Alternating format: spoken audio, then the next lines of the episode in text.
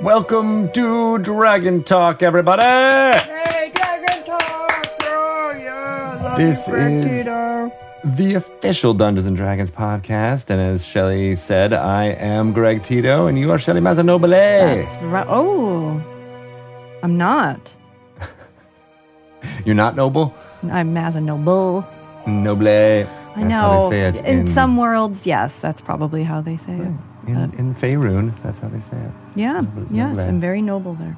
very glad that you are, and I'm glad that we are crossing the threshold into post D and D Live 2021. Wow. What an exciting event! Oh it my was God.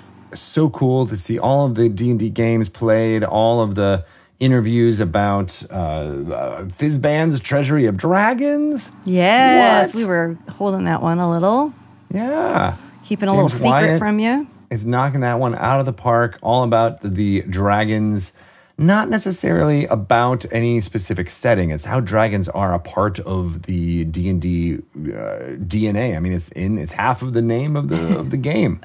Um, and it's super cool. I love that there's new gem dragons. There's dragonborn lineages uh, with the gem dragons using some fun psionics. There's monsters. There's different layers of maps that you can use in each, uh, you know, one of the, the the varieties of chromatic dragons out there. It's just chock full of stuff that you can add, and it's all, you know, shown in the voice of Fizban, uh, who is a character from Dragonlance, might be an avatar of Paladine, who may be an avatar of Bahamut Whoa. one of the ancient dragon gods, uh, the counter, the good counterpart to the evil Tiamat. Uh, so uh, it's really funny because Amy Vorpahl wrote many of the lines of Fizban that are going to be in that book coming out October 19th. Very exciting. Amy, um, it's kind of the summer of Amy. It's the summer of Amy, too. She wrote uh, a lot of what we saw on D&D Live. That's right. Yeah, she was the screenwriter. She came up with a lot of the uh, segments, uh, you know, kind of as a uh, you know concept. Um, so a lot of the Dungeon Master stuff you might have seen, as well as all of the banter. Not all the banter, but you know the the framework of the banter for uh, the amazing hosts. How great was B Dave, Becca, The best. Uh, and Mica. They just knocked it out of the park. Uh, very, very fun and entertaining. And I swear, amongst the three of them, I think they ate at least four bags of Nerds D and D gummy clusters. Oh my god, those gummy clusters. Can we just talk about gummy clusters? I I snagged a bag and I like it was gone. Uh, just you know, the by the end of the night, just eating it in bed because they're just so chewable. Why are they delicious. so good though? I don't know. I There's don't magic. even eat nerds candy usually. they're enchanted. I don't usually like that kind of candy either. And it's like, for some reason, just like the thing that I need in my mouth at any moment. And how good are they going to be this fall when Dungeons and Dragons is all over that packaging?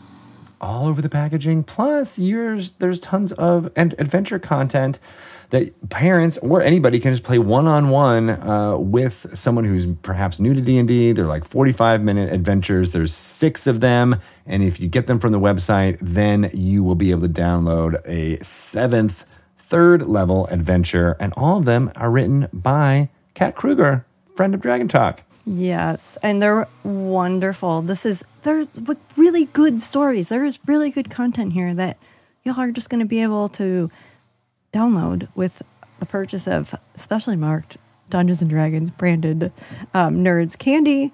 But I mean, that's like a dollar, right? Like, they're not. It's like you don't have to buy a car. You're buying some Nerds candy, entering- which you're buying anyway. We're Uh, entering that realm of I was a kid where like if you just have a you know proof of purchase and you send it off to Battle Creek, Michigan, you'll get your toy. Um, I got ripped off. I So many times. Bazooka the 80s. Gum still owes me a camera. I sent back. My mom was like, "It's not going to work. They're not going to send it to him." Like, yes, they will. It says right here they will. And she was like, "Here you go. Here's your ten cent stamp because back then stamps were probably like ten cents. Yeah. Here you go. Put it in an envelope. Never got the damn camera. You know what I had to explain yesterday when you're always like, "What?" Do you, my kids ask me questions. Uh, Edna asked me what inflation was. Oh, What's inflation? I'm like, oh gosh. Uh, where'd she even she read a headline that said something about uh, inflation in it, and she's like, "What's inflation?" I'm like, "I, you know, it's money's stuff Money. gets less valuable number wise as time goes on." I don't That's know. That's when I say, that's a great question. Ask Alexa. yeah, and then she'd be like, "You inflate your tires to 90 psi each day." Yeah. Like, I'm like, "Oh, dang it." Yeah. Um, but Sorry about the the weed whacking, by the way. oh, I can't even hear it. No oh, problem. okay, good. Yeah. Okay. Sorry, Ryan. Um, I was just gonna you do one of my amazing segues and you ruined it. So sorry Oh, about that. How about Sorry. Sorry. Sorry. God. Uh, because I can't wait to ask those type of questions to our guest this week. Um, it is. I mean, I love writing. I love screenwriting. Writing. I love uh, the crafting of a story uh, that we do in Dungeons and Dragons, as well as as uh, in fiction around it. And Jamie Nash is a screenwriter and longtime D and D player, and we pick his brain about those two mediums uh, and and how they really can inform the each other, and it's really fascinating. And I can't wait for you to listen. I agree. Save the cat. Name it. Save the cat. And I know for a fact that you don't like cats. So I love cats and tabaxis. You like tabaxis, but you don't like cats. I love cats. I'm just allergic to them. Well, I actually uh, would uh, be a cat person. I would be a cat lady if I had the chance. I would have five of them. I would have to give them all fun names. really? Yeah, totally. I just but but if I touch them and then I touch my face, I will sneeze and be irritated for days. So I can't. So my but- cat tempts you. Like when you see her, you're like, oh, I wish I could pick up that fuzzy little. Yeah, yeah. Have you seen that? really uh, there's a cat documentary series on uh, on Netflix, and it's The- all people who just love their the- cats the and cat create show? art. Yeah, create art around cats. Like there's a cat rapper. There's a cat uh, artist, uh, sculptor, really from Japan, who creates frames uh, of full on lifelike 3D images of cats. It's amazing. Wow. But yeah, and I and they, all of them are all like, "I love cats," and like kissing them, and I would like, I would totally do that. I love cats, but I can't. I'm shocked. This is a new thing I didn't know. I, I knew you were allergic, but I also just thought you hated them. no, no, I, I don't. I don't like dogs. I'm not a big dog person. Who doesn't like dogs? Cat people. How can you just be like, I don't like dogs. Dogs are dumb. eh, you know. I mean, I've seen a cute one every once in a while, but most of the time I'm just like, why are you slobbering on me? Oh Get my away. god. Not There's a lot. puppy. Not puppy. No, he doesn't slobber. He just jumps. He's a jumper though. Yeah. Yeah, which is sometimes okay It's really when not. you're in the mood no, I'm never in the mood for that. for getting jumped by a dog. Getting jumped by a dog. You're like, ah, God, no, why are your claws so long? I also had a friend who uh, had a big dog. Like, I don't even know what br- breed it was. Probably just a mutt, but a big dog. And they, they didn't clip its nails Yeah. enough, so they couldn't. They're like, once they grow enough, like if you clip them, they'll like bleed and, you know, it's, it's like really bad. So it's like, oh, we can't clip his nails anymore. And he would, he was a jumper and he would jump. And like, literally, I would open the door and be like, hey, I'm here to hang out. And then like get like clawed by a dog. And Yeah. so Yes. have lots My neighbor has a dog that he, he weighs over a hundred pounds. He's enormous, and when you come over, he like bounds for the door, and he's like he'll push you over and like get his toys and try to hit like get you to play with the toys, but he's really like smacking you with the toys. And he has actually like knocked me off my feet. Like he'll come up behind me like a bull, and he'll like whoop, like just flip me, and I just go down. Like this, it's. Very He like knows how to put his nose like right in your knee. Yes. Right? Like when you're like, whoa. but- and then like lifts up so that he like literally like takes you up off of your feet. And the weird thing is that when he's around Quinn, he's super gentle. Like he doesn't bark at him. He brings toys right to Quinn's feet and drops them. He just like is very gingerly uh, like uh, but aggressive around you. But like any adult, he's like, yes, he just comes at us. Bring the Not aggressive. He's playful, but he, he's also like 120 pounds. Well, I think what you really need to get is a blink dog, uh, which can uh, teleport to where you need it to be, but otherwise stays far away from you. That's that's my, my Maybe you could get like a blink cat. Oh, now I want to design a blink cat. Yeah. All right.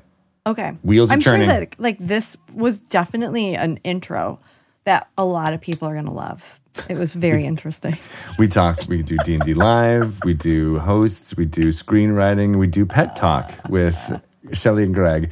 Uh, and now it's time to move to how to DM. And you have one of my favorite people. This will be an interesting one. Satine Phoenix, hello. Hello. Maybe one of the greatest dungeon masters of all time. And she's agreed to talk to little old me And I got to be a see DM. her in the flesh uh, during D and D live. It was amazing. We got to hug. Uh, Oh, we were all so vaccinated, doing all COVID protocols, and it was very, very cathartic because I hadn't seen her in such a long time, and she's such a wonderful person. I can't And wait I'm sure- for you to see uh, her DM And I really hope that advice. the long guys are done before this. Me too. Me too. But let's take a listen.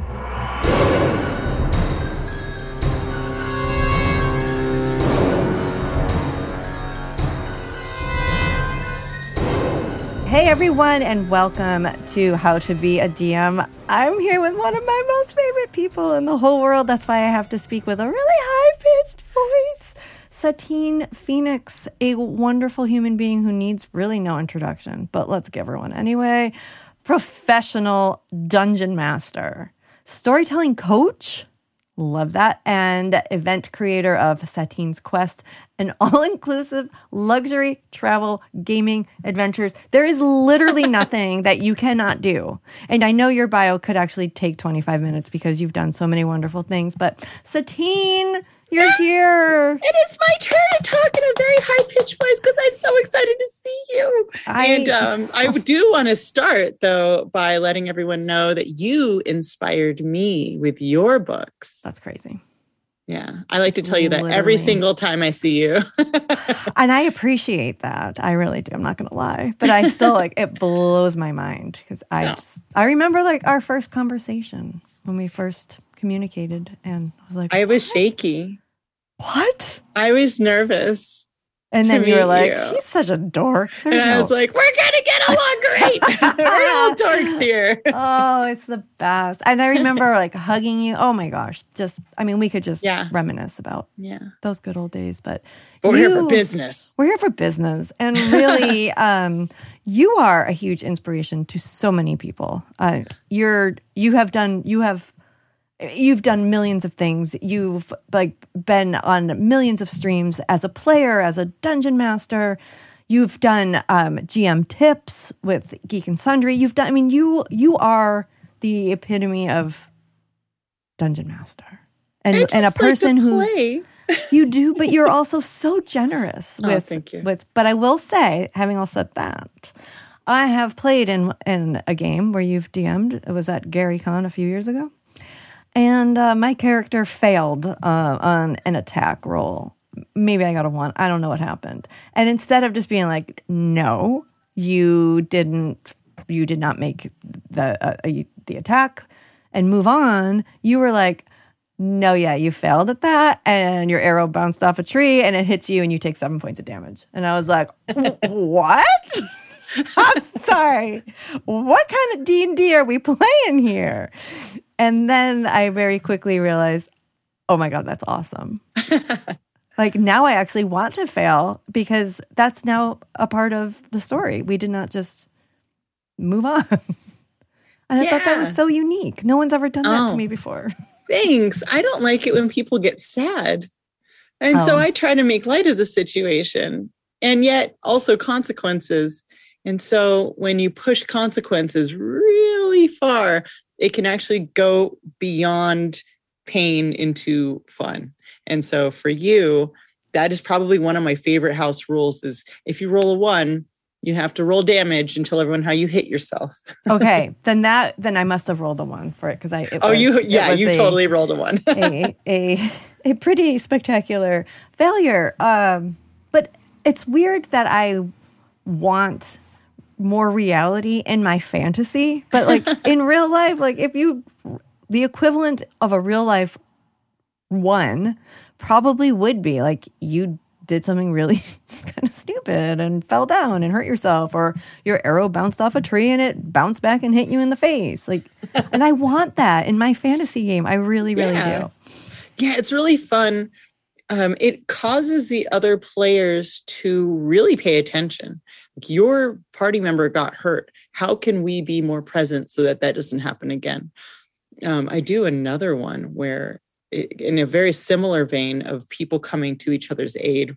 And this one's more of a like at the table, like physical table, where if you drop your dice, you get disadvantage. And I've seen other players jump to save their friend's dice from falling on the ground. And it's all this like role for story, it's role for cooperation, uh, role for I, not shaming people for No. the things that they can't do. Or- Okay, that's yeah. amazing. So where did this idea where did this come from? Like why did you start incorporating these things into your games? when people roll low, I notice that they shut down. And my whole thing is open vulnerability. I am a, I am the most vulnerable person, and I love it. And um, I I kind of like take things that the uh, high and low points, and I'll take a low point and I smack that right in the butt, and I make it go way up high. And I kind of want to share that with people. So when I show people there's a fun consequence that can happen if you don't make something. It gives everyone else an opportunity to overcome the obstacle. It's a hero's journey, right? So study a lot of hero's journey. Uh, it's how to make a really fun and interesting game. So in storytelling, you have to have a lot of lows in order to make the highs really high. And so that's kind of where it all came from. It's how do I make these things that usually make people sad, make them funny or interesting. And even further, when I ask the player to tell me how they hurt themselves, they are so much more creative than I am. I'm like, yeah, you stub your toe. They're like, I lost a foot. I'm like, whoa, okay. Ah, All right, we're going with that. Uh, there was one that was really funny. Uh, my friend, he's very muscular, very deep voice. This guy's like a man's man. And we played this game, and I told him to do that. And he and he hit himself for a lot of damage. And essentially, he he's I think this is on camera. He's like, yeah, this the guy's just running towards me with this like spear and I just walk right into it. But it was like a goblin and he was like six five and he just like pokes me in the balls. And I'm like, whoa, I would never do that to you. And everyone else loved it. And it kind of gave that person an opportunity. It's like he could have hit and succeeded and knocked the guy's head off. And the other side of that, the failure that's equal to, you know, cutting a, a monster's head off is I had some really crazy thing happen to me that no one else could think about. And also, I would never say that. It's so much more fun when they think of it. Is it is it like like war wounds or something like we just want to like go down in the most spectacular way as a, as a player? Yeah, exactly. It's people want epicness, and you can get Yeah. epicness from highs and lows. I really like to push that. I'm, I'm you know, I see a lot of people run games. I want people to cry. I want them to laugh. I want them to squeal. I want them to, you know, stand in their chair and cower. Like I want all of these cartoonish feelings. And so by allowing your players to hyper succeed and hyper fail, it's it just gets them into the game. And those are the memories that you take with you that you talk about Yeah. online and forums on when you're at family gatherings. I don't know. That's what I that's what I Yeah, talk I- about during family gatherings. Absolutely. like, you know, it's it's oftentimes not even the the victories that our party has had that we like to recap. We like to talk about the time like that we were almost overtaken by kobolds and like this Yeah. because everybody rolled really low and the wizard or what you know was out of spell like what like there's just uh, the the the comedy of errors like those are the kind of stories that I think are really funny. Um but you are very masterful in how you weave the highs and the lows in to your games and like and they they are very emotional and as I think for new dungeon masters that's could be a little bit daunting to know like well, how much how much low do I give him before I have to you know bring it back up and how do you balance all of that type of emotions Well, I really, I am a story coach and dungeon master coach, and I always tell people you're not going to get it right at first. There's many things that you have to learn to get to that point and it's about practice and repetition. And you know, like re- run an adventure and then run it again, run it better and then run it again, run it better. And then pay attention on how everyone, once you feel confident that you like, oh, I remembered everything. I hit all the beats. I got my monster stats right. I actually remembered if somebody was prone or blinded and I got this right finally. And then it's time to really pay attention to your players because you are going to be paying attention to your players when you're running these games. But if you've never dungeon mastered before, sometimes you really need to focus on one thing and then the next and then the next. So to get to the satine, you have to start. And so you pick up your module and then watch your players. So uh, when I'm around a table, and this is not something that you see on virtual games, it's very hard for me to do this in virtual games. Around a table, I am so open and that makes everyone else at the table open so much that I can feel when someone's sad and I can feel when somebody is like really happy or erratic or whatever emotions. I'm actually like energetically projecting and bouncing energy off and with other people. This is a magical thing that a lot of game masters do, a lot of actors, stage actors can do. And you see that, and, and it's easy that way. Virtual gaming is a little bit harder. So you kind of have to keep practicing. For virtual gaming, you have to pay attention to how people look, their demeanor, whether they're slightly askew from the camera and looking at a website that's not, you know, you could tell, I can tell whether someone's paying attention. You can see if someone's on their phone. So all, all these little nuanced things, all the listening that you do as a game master, this is all through training. Pretend you're going to suck until adventure number 10 and just get it under your belt you know, I went to art school and this is kind of the thing that they teach you. Do the thing over and over. And every time you do it, cr- uh, creatively and um, purposefully cr- critique yourself, but not in a shame way. I'm a bad person. It's a, every time I do this, I'm going to get better. And I'm only going to get better if I can identify the things that I can be better at. So there's a lot of removing of your ego. There's a lot. It takes it's it's a lot at first. It seems like a lot at first. It actually isn't. Um, it's like riding a bike. It, you have to get on the bike. You have to try. You're going to fall down. It's like rollerblading, roller skating. I don't know what else can you do that you fall down. Rock yeah. climbing. I don't know. you know. So um, once you get through that the 10 one shots and i mean like two hour one shot you don't have to go and create a big campaign. It's all about practice.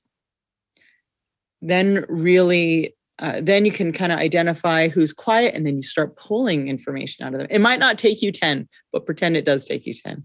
Uh, the quiet person, you start asking them appropriate questions and getting them to come out of their shell. You can tell the group's dynamic, whether they're super fun and lively or they want a dark story. And then you can kind of feed them little bits and then they feed you little bits. And then you go back and it's this beautiful cooperative.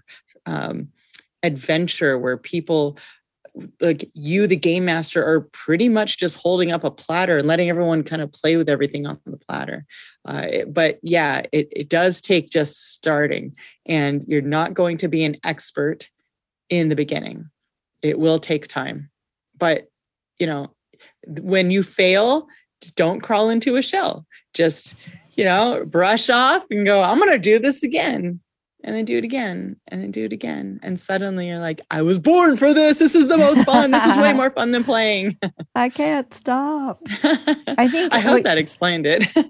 Yes it does. And it's i you've you said a lot of things that i i think are important like the failure the just expect to fail. And i think it's kind of a it seems like a backwards way to go into something like i know i'm going to screw this up and suck at it. But knowing that like it's a long-term process and i think yeah. that's that's okay.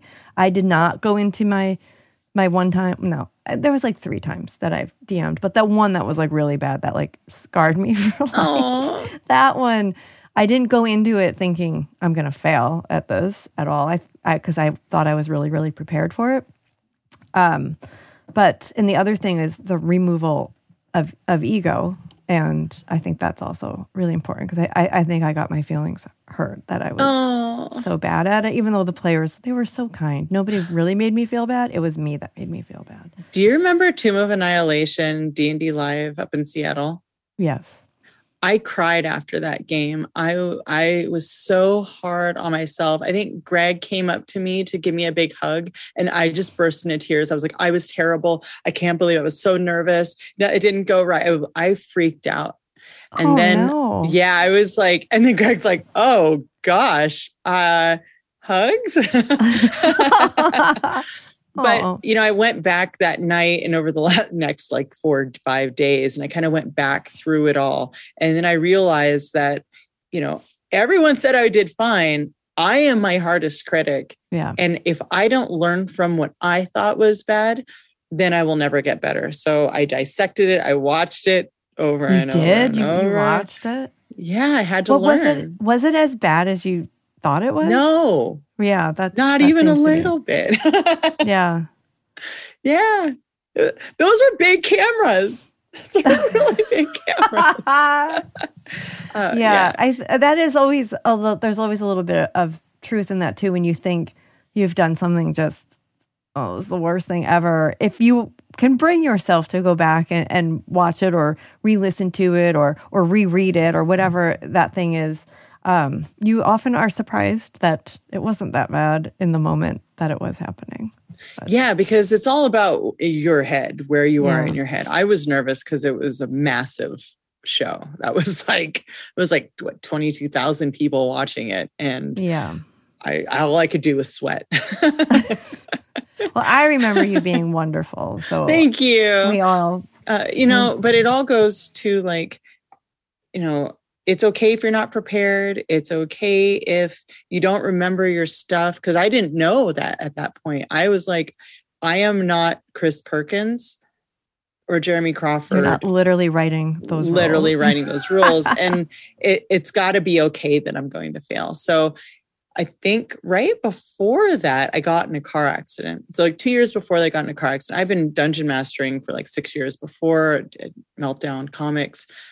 But I got in this car accident and I couldn't think and I couldn't remember anything. Six months I had to rehabilitate my brain. And then it took about two years after that to like really come to, you know, back all the way up. And I'm taking nootropics and I'm doing all this stuff. But I really wanted to game master. I could barely play. I could barely get in front of the camera. This is like right before GM tips. So this is like, yeah, it's like right before that. And there was a moment where I'm gaming at the at the game store. And I was like, look, I really want to do this. I have brain damage. I need help.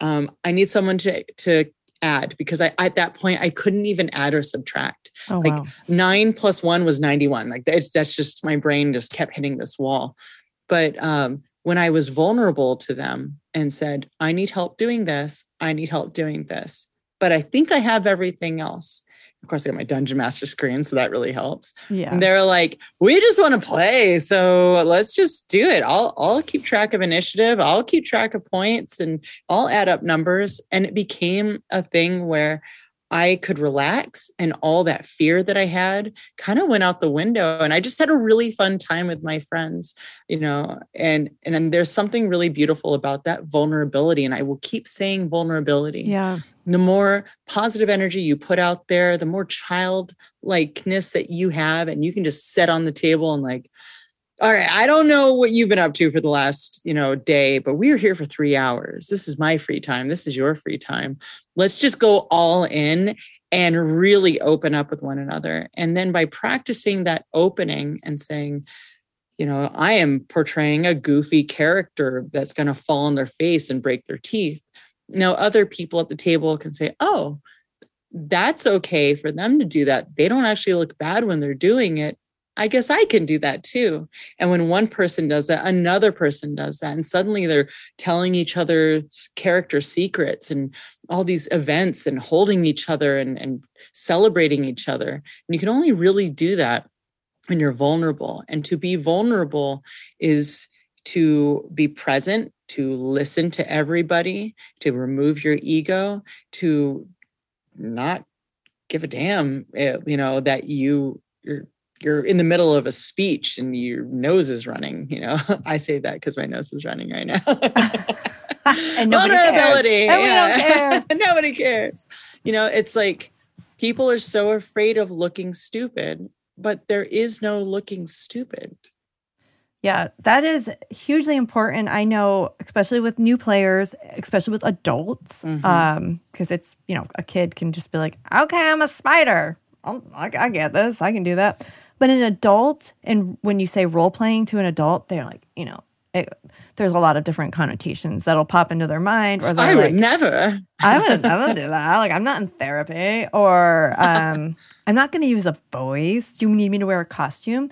There is that fear of vulnerability. There is that fear of of looking silly, screwing up a rule or something. Um, I see it happen all the time. Like, why? That's that's often even a barrier for some people as to why they say like, I don't want to play D and D. I don't want to have to, you know, act silly.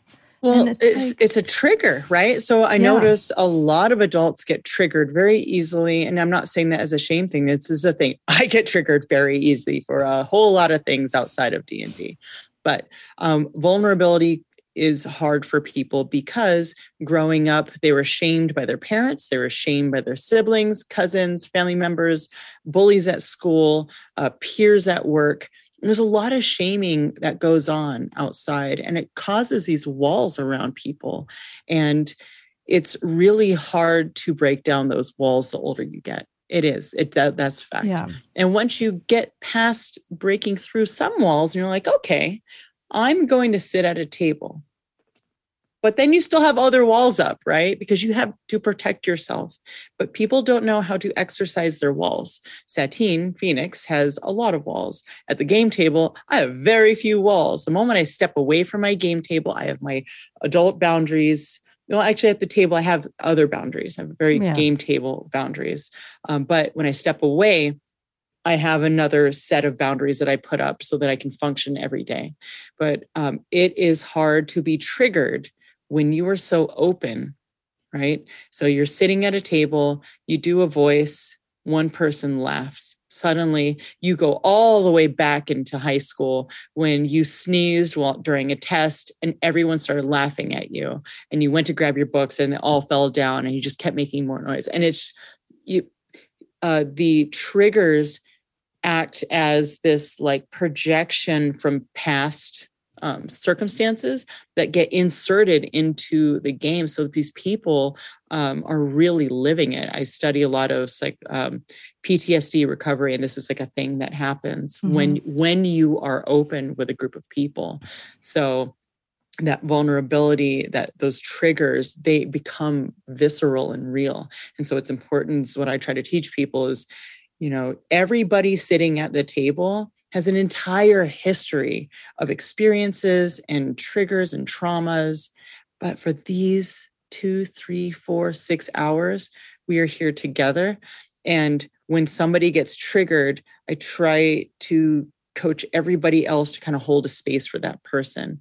And if i notice that somebody's triggered at my table i kind of and they don't give me a yellow or a red because I use the uh, red, yellow, green um, X card system. If they don't give that to me, I kind of pull away from them, let them kind of sit in their thing, and I move the attention over to another group of people, and then I'll test that person and kind of bring them back out of it. It's it is dungeon mastering for beginners it's hard just doing you know, do dungeon mastering. And as you get more experience you realize how amazing it is to create a safe place for people to be able to go back into their childhood and feel safe. And that mm-hmm. is what we do. And that's why i'm so freaking optimistic all the time and positive because it's all i want to do is to get people to overcome their traumas and be able to uh, be these characters and overcome the obstacles that give them the courage to be able to go to therapy and deal with their traumas that they weren't able to do before because they're so used to being in this like closed uh, wall that they're that has protected them for so long. Yeah, and we I think you're exactly right. We hear we hear that a lot from people that say playing D&D has helped them address these things that either they knew needed to be addressed or some things that they didn't even realize about themselves. And they've that's all been discovered through play. But in order to get to that space you do need to have you need to feel safe with your group and with your dungeon master. And i mean even if if you're sitting here listening and you're like dude i just want to play. I just want my players to have fun. I don't you know that's cool too. But you still have to set that that tone either explicitly with like words or as the dungeon master you show not necessarily tell so you still have to like like you're saying you have to be vulnerable as the dungeon master because You can have feel to- it. yeah You can feel it when a dungeon master's closed off because they're like, "This is my story," and you're like, "No, it's not. yeah, it's all I, I don't want to screw up your story, so I'm not really going to veer off this path. I'm not going to try anything. But you, yeah, but if you don't try anything, you don't level up. You know, like you got to try. You got to do did like that thing, like in that game when you made me roll for damage, but you literally gave me and I think everyone else at the table had already played with you before, but you gave me the permission to fail, and that is such an important thing for a player to just to have to just like own let's like feel it own it look forward to it even in a way because it's now part of the story you have your character has left a mark on literally on themselves but like on the story as well. And it's just i think it's it was a super cool way to keep me invested and also just whew, i i mean i i feel like i just ah, sighed at the table at that moment. Because i was playing with new new to me people. I, um, Yeah. maybe maybe chris lindsay was one of the players but everyone else and that always makes me a little nervous too. Like, i don't know these people and But then what happened next?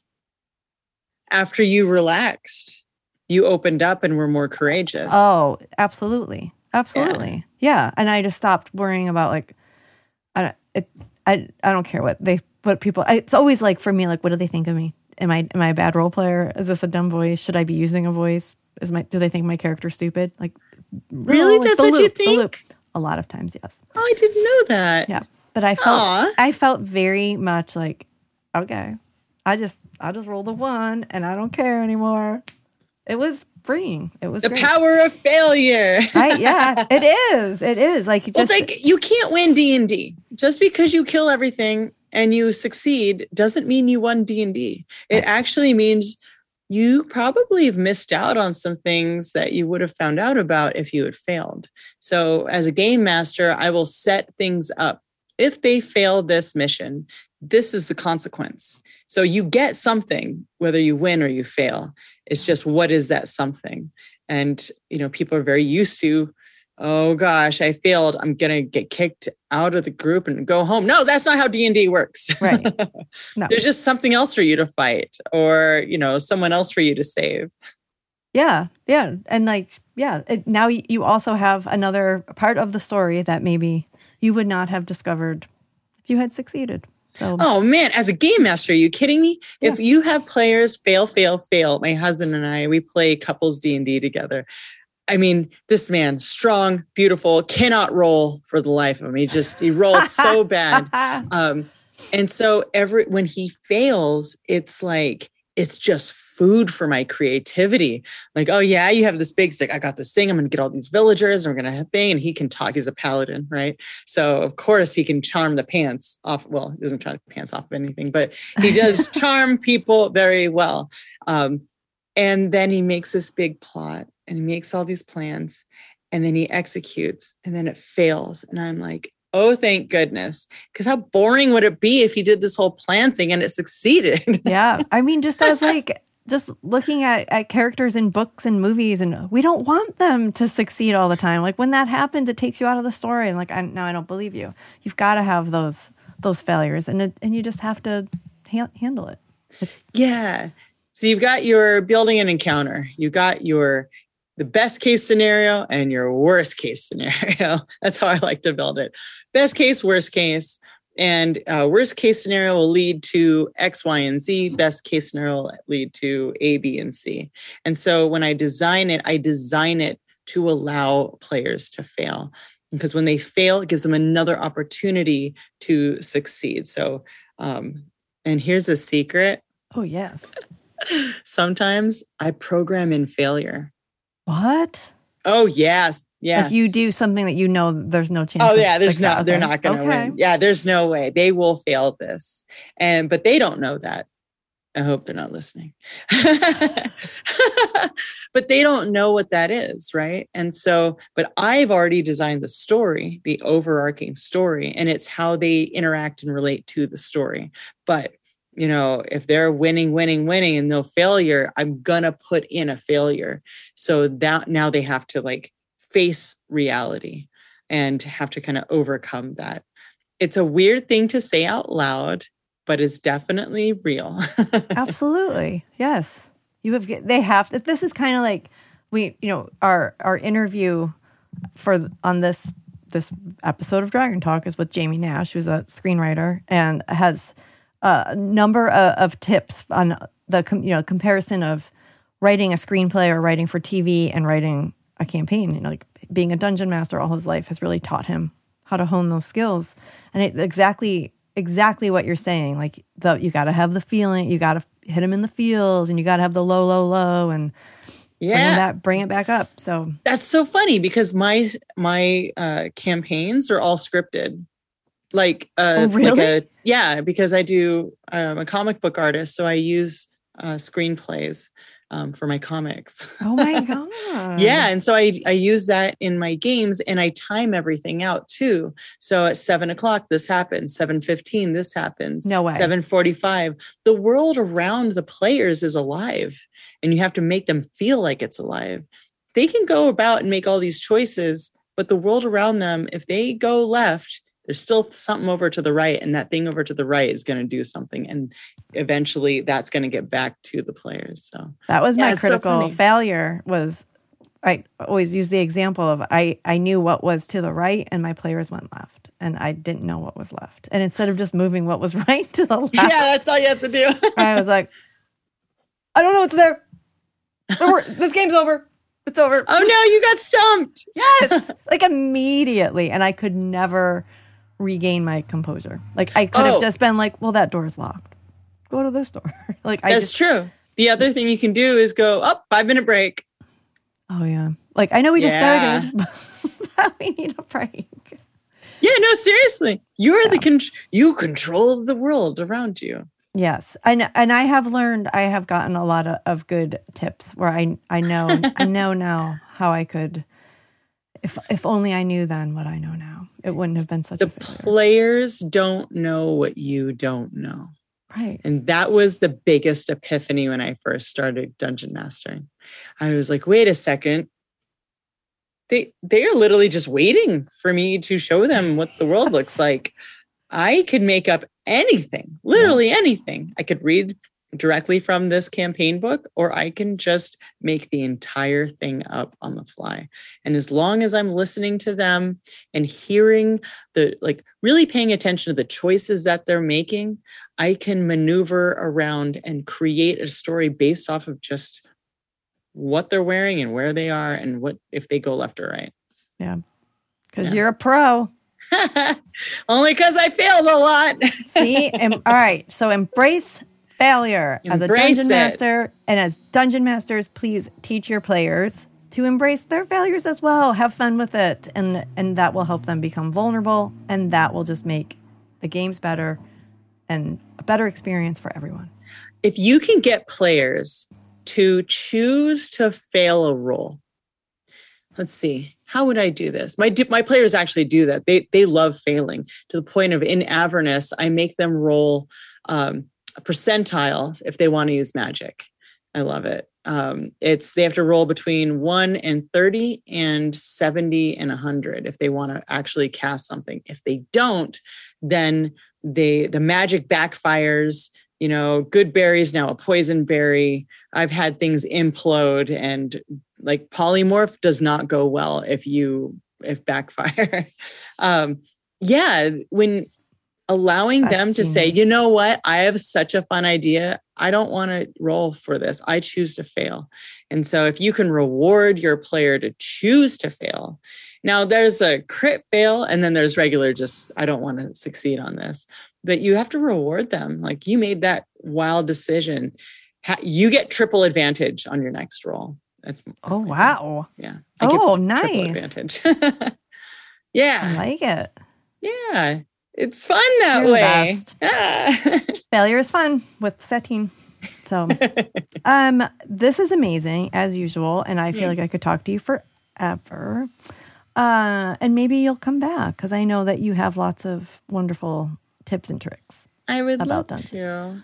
Um, in the meantime, where can people find you uh, and all of the amazing things that you've probably got cooking going on right now? Woo! I got a lot cooking. I know you do.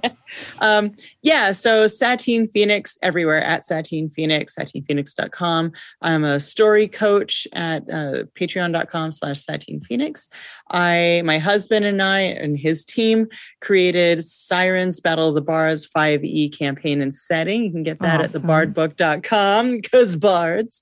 And um, yeah, and now we're doing events. I travel the world in luxury, and you can come with me for Okay. Satine's Quest, uh, luxury travel gaming adventures. We basically take D and D, we play it on the table, we take it out into the world and do gamified excursions. We have masquerades. It's all inclusive, and um, it's the seven days on a cruise, and then another one is in a mansion, Wentworth Oh. Mansion in South Carolina, like top eight hotel in America. Yeah, I like gaming and luxury, and you're all coming with me.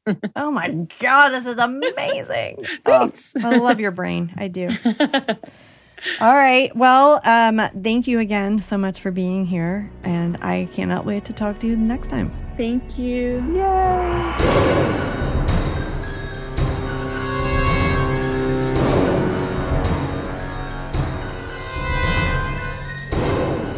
Oh, I'm so jealous you got to ask Satine all those wonderful DM questions. Do you feel like you know more now? Always. Just being in her presence just makes me feel like I know more about everything. Mostly just about being a really good person because that's also what she is. I love her so much. It's true. Uh, and now I'm going to uh, say that we should learn more about uh, Jamie Nash and all the amazing stuff that he's doing. Let's get him on the horn. Let's do it. Everyone, let's welcome Jamie Nash to Dragon Talk. Yay! Yay, Jamie! Woohoo! It's the biggest ovation I've ever gotten. Wow. Well, we have a very large studio audience. yes. I don't know if you were aware of that. Yeah, it's like the Muppets. We all have to do all the voices ourselves in order to make it seem like a much bigger audience. Yes. It sounded great. Well, we're excited to talk to you because you're a longtime uh, D&D player, uh, but you're also a screenwriter and uh, I've written a book about screenwriting uh, or TV writing more specifically. And I'm always fascinated by that connection, right? The people who have been playing Dungeons and Dragons for a long time, dungeon mastering for a long time, and then using those skills uh, for for other creative mediums. And uh, the episodic nature of TV just seems to fit right into you know the session by session play of of D and D campaigns. So um, I'll, I'll start off with just going like, what was your history with with Dungeons and Dragons? How did you how did you start? What was your origin story as a uh, a young kid playing D and D? Yeah, yeah. Well, I, I got into it in the heyday of D and D. It was kind of the early '80s. I was, I think, I was in fourth grade when this person showed up with a character sheet. And uh, the the funny thing about it is, I cleaned out my garage recently, and I went through all my old stuff. So I had all my old character sheets and stuff, literally stuff from fourth grade. And I'm, I'm older now, so it's it's the '80s. Um, I s by the way, I sold a lot of it because I found that it was worth a lot of money. Like even in the horrible condition, like my my old like Ravenloft module, and you oh know no my, way! Oh, really? no way. my I6. deities and demigods. I, I didn't have the cool one with um with the With the Elric stuff. And, yeah, uh, everybody asks. They're always like, "Do you have that?" I'm like, "No." Otherwise, I'd be selling it for five times as much. so I had a ton of stuff. I mean, just in the last month, I sold. So I kind of went down memory lane. But I remember I had like one kid had a character sheet, and he kind of lied his way through a couple games of D and D because it was at that weird period where it was the I, I don't know I'm I'm horrible with like the version numbers, but it was the Mhm. red and the blue book, uh, the you know the basic and the expert, Right. and then we had a monster manual on the side, and we had like some you know advanced D and D charts and things like that. So we cobbled together a game, and I think the guy kind of made it up as he went along a little bit and filled Yeah. to fill in the blanks. And it was um we just would go over uh is it keep on the borderlands over and over and over again. We do it like a thousand times, like every single day. Um With different on- characters or with the same? no, with the characters? same characters. Like we just Different keep going outcomes. back. Yeah, we just no, it really wasn't the same outcome. We'd be like, let's go fight Medusa again or something. It wasn't even much of a story to it. It was just we were experimenting with this new magical thing that none of us had any idea, you know, what it was. And it was honestly, we had no idea what it was. It was like this weird magic that this guy was presenting on my back porch for many Mm. years. And um and as that went on, you know, we got better at it. We bought more modules. It was mostly module based.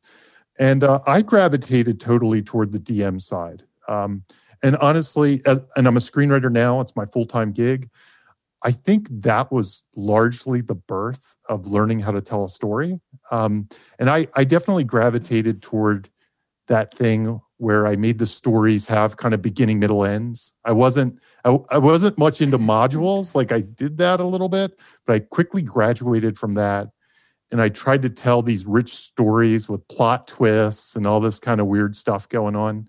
And I have to admit, a lot of times I would cheat the roles or stuff because we used to we used to roll behind the screen was the way we did it. We, we kind of made up some of the rules as we went, um, so nobody really knew. So I could kind of lie and and make the outcomes be what I wanted to, Just Um, like a real screenwriter does. just like a real screenwriter. Just lies for their I- for their it was- living. it was just lies to make the story work, right? Um, so uh, that that was my initial my initial thing, and I did that for for many years. I mean, from fourth grade, probably through my college years, I did it, and um, you know, I get into LARP and stuff like that, which kind of scratched an itch. Um, there's a game called Darkon, if you ever hear about it, and that was invented in my neighborhood, and I was like one of the founding members at the time. I was That's like 13 amazing. years old.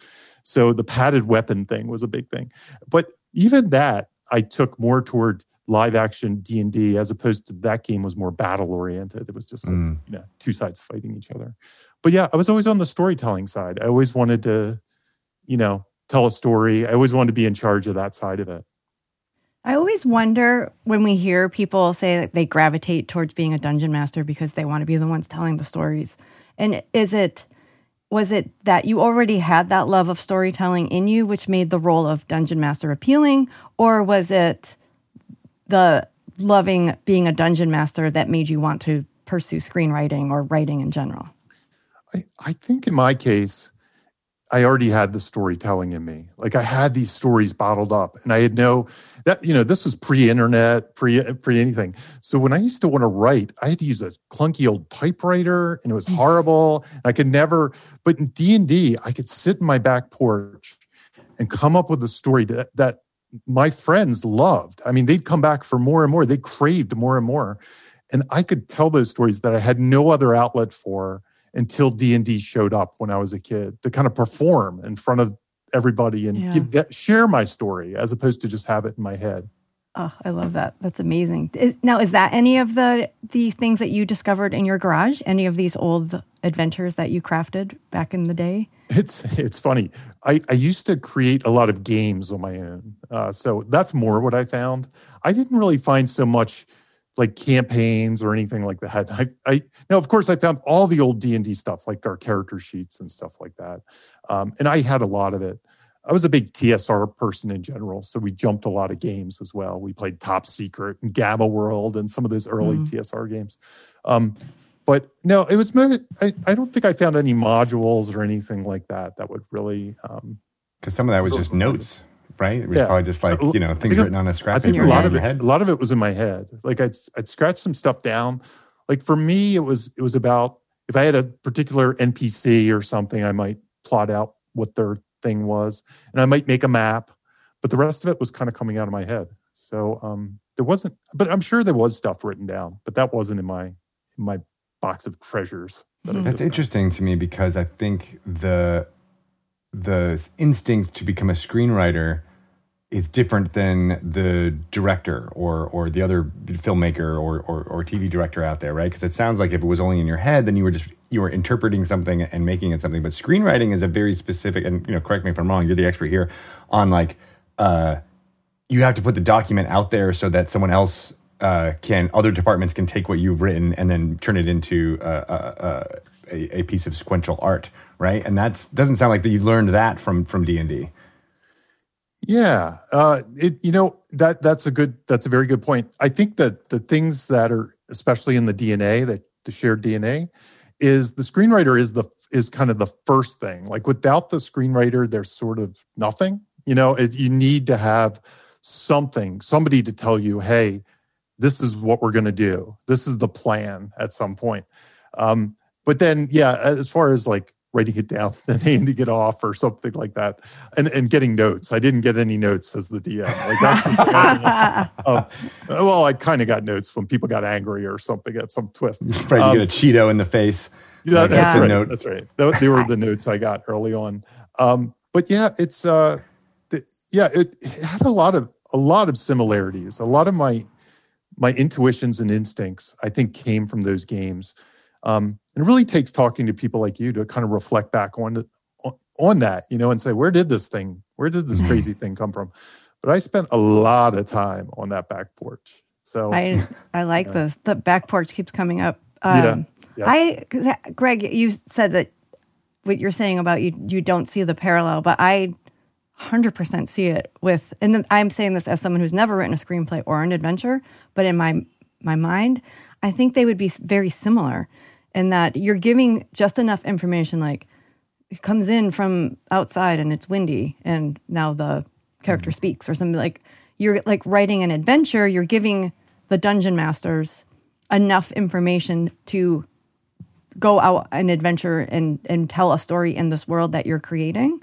Yeah, but yeah. still leaving a lot um not i don't know how much you actually leave to as the screenwriter if you're like absolutely not say the line this way but um Yeah, or you're coming in through the front door not the back door but like once the players start playing in it there is still going to be a little bit of um things things that change Oh, wow. just like how you're saying like you get notes as a screenwriter from you know as the actors or Oh, the yeah, I like kind of I like that parallel.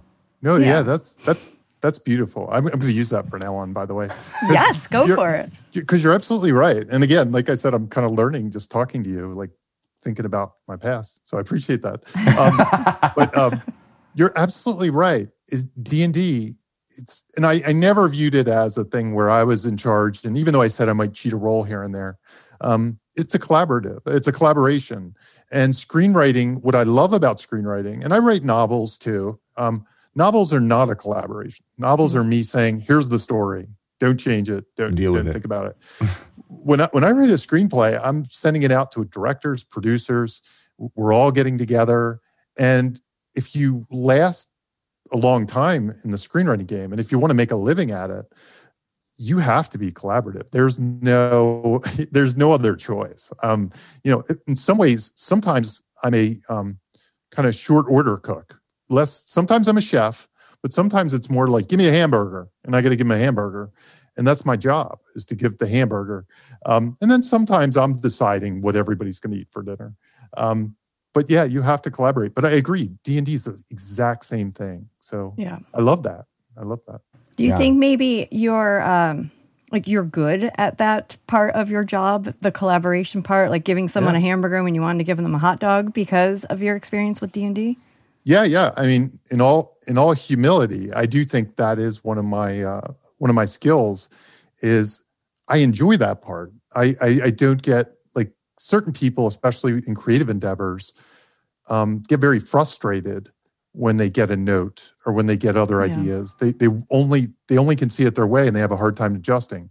Um, and while sometimes it can be very difficult and it can be frustrating depending on the note, um, that that's the part of the job I love. I, I love working with people. I love the social aspect, and it's also the part I love about uh, D and D. You know, it's it's the social aspect was always the thing. The the getting around the table, Right. the um the being with my friends, the the reason to be there. This shared creation was always always the thing I loved about playing. So, I think I think there's parallels for sure. So as a as a dungeon master, uh, like you know back then, but but even now, like do you talk to uh, players and try to get out character details that you might think are evocative uh, to to tell the story, similar to the way you would you know in, in writing a screenplay and making sure that you have these characters that have defined characteristics? Because I know a lot of people, especially in the in the older times of playing Dungeons and Dragons, it was just like I'm a human fighter, Yes. and that's it, and that's all I care about. And so, like, were you the type of DM that where you were like trying to get out details? Yeah, yeah. It's it's um so it's it's interesting. So I, you know, just to give you my kind of recent history, I don't play D&D as much anymore, but I have recently. And that's the part I love best. And the, the Mm. funny thing is nowadays when I play, sometimes I do play the character side where I would never do that. I got to a point where I was like I'm never playing a character. I can only be a DM. I just don't like it. But I play characters now and I feel like I'm a storyteller as a character, where I didn't get that back when I was a kid. I didn't realize that I was telling the story as a character.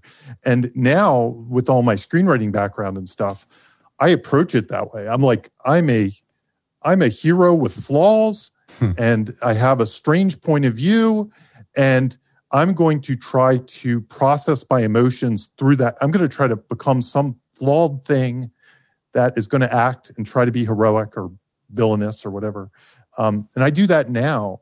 Um, so, what I love is when my DM, and I, I used to do this as a kid, I'll explain that too. But I love when my DM really asks me, you know, what do you think your character's flaw is? You know, why are you that way? Because then they can, and this is something I do in screenwriting. Screenwriting has these character arcs, right? So you have a flawed character, and the story is about them changing to a less flawed character. That's usually what a, what a movie is about, a, a book is about. Um, and I love it when my DM asks me those flaws because then, just like as a screenwriter, what I do is I create scenes that attack those flaws. I create things that test those flaws.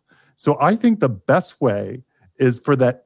I, I think the best way to DM, this is just for me. I mean, I know there's a million ways, is to understand what those flaws are so you can construct scenarios that really put people in pressure cookers on an emotional level as well as an action level and a physical level and a, and a thought and a plot level. So that's my long-winded answer. So smart.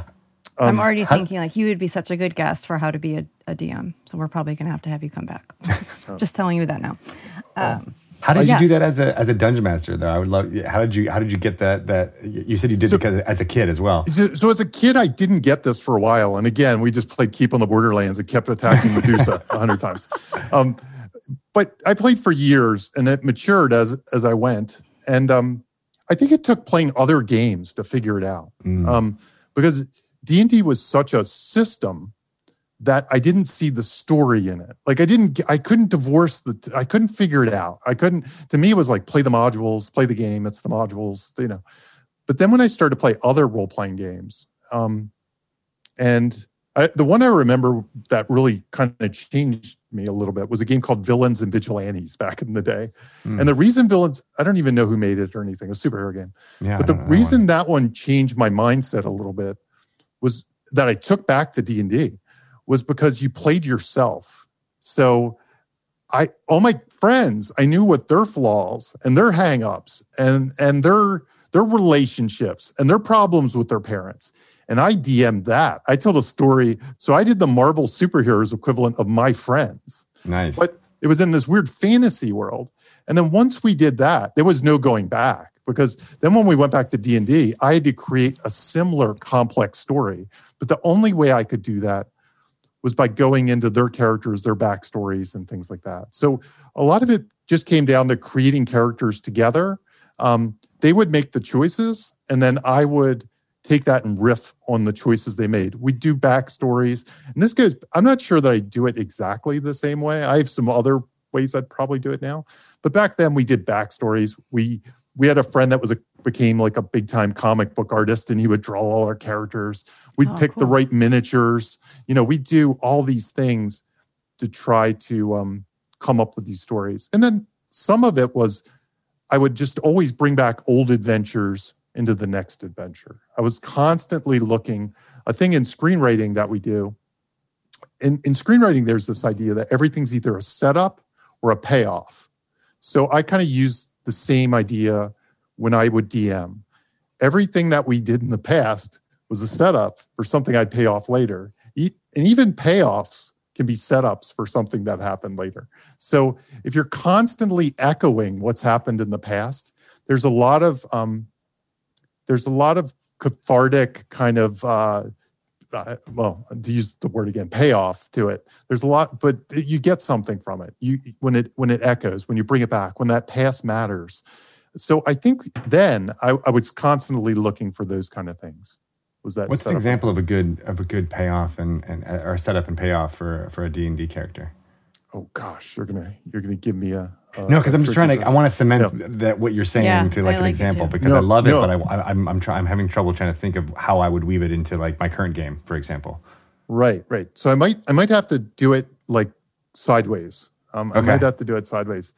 So there's a there's an exercise that I sometimes do when I'm when I'm writing a screenplay, and it's writing a bio um, through let's say objects or or something like that. Let's say it's a you could you could write a bio um, and say you know what's what's a character's favorite song? Or what's a character's what's a what's a small trinket from their past that they have in their hand? You know what's what's something they hold? So somebody might let's say somebody has a um a little flute a golden flute or something and then you ask that character you say well why do you always carry that golden flute and they say well it was my brother's flute and my brother my brother died it was a bard and went missing or something on a on a pirate ship or something um, so then in a screenplay, when I do that bio and I say, okay, flute, my next question is always, how does that pay off in act two? How does that pay off later in the movie? So I just saw something like, um, like uh, Black Widow. I just saw Black Widow, and Okay. and they, they have little like touchstones that they might have. Or no, I'm, what what was the movie? This this one comes to mind. Um, gosh, the What? Mitchells. Uh, did you see uh, Mitchells versus the Machines? I'll use that. That's yes. I did. But Black Widow, I I, I think I have one. Okay.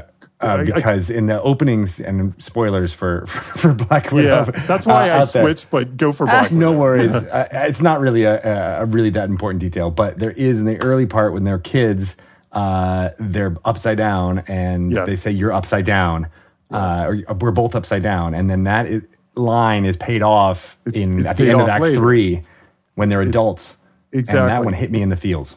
Exactly. And th- those kind of things hit you in the feels. I think there's a moment with fireflies in that movie Yes, that they the use, and they come too. back and they just echo these things. So if you're writing a bio, the um the person can come back and, and play, you know, like like that golden flute or whatever, the magic flute or whatever thing. Um, maybe maybe there's an NPC with a similar one later, and there's a story behind it. Maybe that's how it pays off. Yeah. Maybe your character needs to play that flute and play the song to enchant someone later on. There's all kinds of ways that you can take the bio and say what's personal to them, and then set up something in there that's you know that the flute is their thing. So is there some way that you can come up with a puzzle that if they think of that flute, they'll nail it? It's hard to because it's because it is interactive and collaborative. Sometimes those things are not going to work out in your in your story. But then sometimes maybe there's a chance to circle around and find another place to pay it off at the same time. But I think if you're aware of setup and payoff, you can constantly be looking for it. But the Mhm. only way you're going to know it is if you sit down with your players and their characters and they share those kind of important emotional things, um, their backstories and things like that. So that's that's where I'm at with setup setup payoff. I love it. I love it. Yeah, that makes sense. Um, can we let's talk about Save the Cat? Okay. This is a, a, your book, Yeah. and then a, a, website that is based on the book. I'm imagining. Yeah. Um, so tell us a little bit about. Well, I'm curious what Save the Cat references. I have a feeling, but Okay, this yeah, is yeah. so. This is your. It's a your a best selling book, no less. It's a- I think it's a we would- best-selling book. I would like to call that out because that's impressive. Yes. Yeah, yeah. Um, so Save the Cat is a book. It's it's actually a book that was written 15 years ago. So mine's the newest version of it. I didn't Okay. write the one 15 years ago. Mine's a bestseller too. Mine's the new bestseller. but that one's been a bestseller for like 15 years. It's been a bestseller forever. And um, Save the Cat, what it references is a moment in a movie where a character kind of earns your empathy by um, by doing something nice. So let's say they're a super jerk, you know, they're a thief or something like that, but they take the time to save a cat, right? They take a time. So Mm-hmm. there must be some heart in them. That's that's the save the cat moment.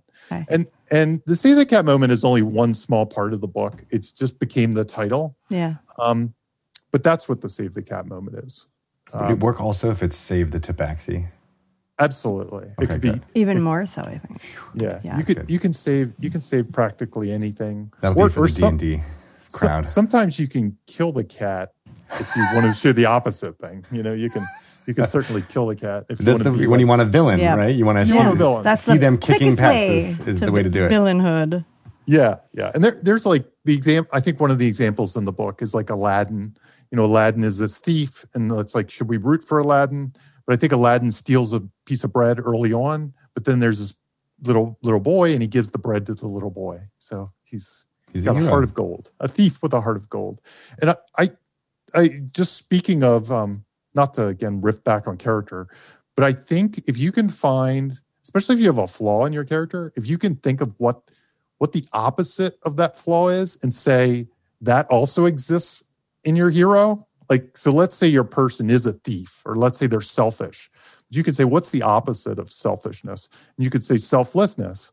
And then you can express, and then the next question is, how does your hero express selflessness? Because then you have this paradox that your hero is both a thief, but deep down, there's something in them that maybe they're a little different. You can do that with any flaw. So they could be, you know, sadistic or something. And you could say, what's the opposite? And then you could ask yourself how to express that. So it's one of those things, again, as I play characters now, this is these are the thoughts I come up when I when I do my character creation. I try to make a paradox for my character. So even if they're the most ruthless jerk, there's some deep down paradoxical element within them that only comes out in certain situations. So anyway, that's a riff on Save the Cat.